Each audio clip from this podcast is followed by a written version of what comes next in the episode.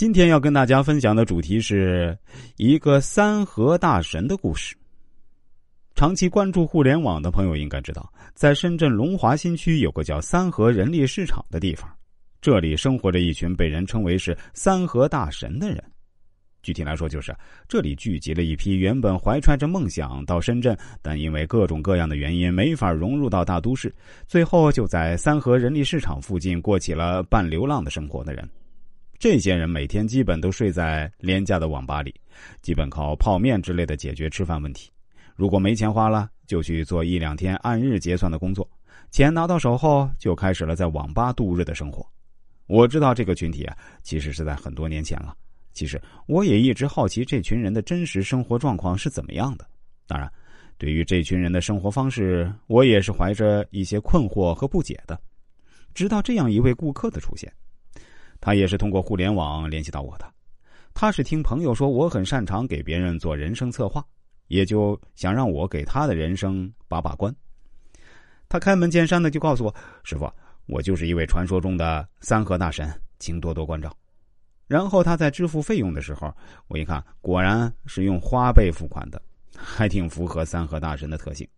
当然，他也跟我讲述了一些关于三和大神真实的生存状态。他对我说。大家普遍认为三和大神是一个没有追求、得过且过、混吃等死的人群，其实啊，不完全是这样。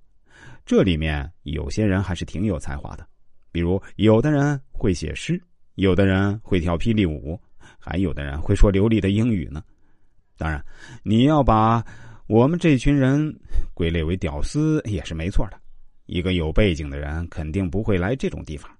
但是我是真心想改变现在的生活状况，可是又不知道应该如何入手，所以想请师傅给我出出主意。我对他说：“感谢你让我终于真正接触到了传说中的三和大神。说实话，我这个人不喜欢给人贴标签也不喜欢把人分为三六九等。当然，我是主张一个人要有梦想，不能像一条咸鱼一样生活着。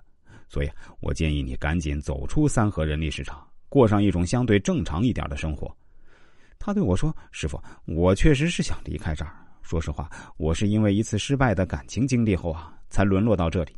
我花了三年多的时间来疗伤，这三年多我也没有回过老家。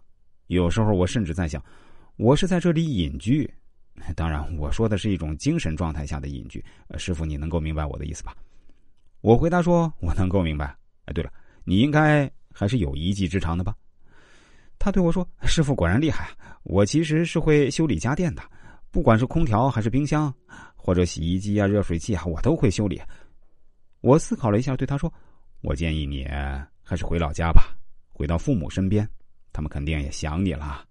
在老家开个家电维修的小店坚持每天工作，不要三天打鱼两天晒网，让自己的生活进入一个良性循环的正确轨道上，以后结婚生子啊都不是问题。”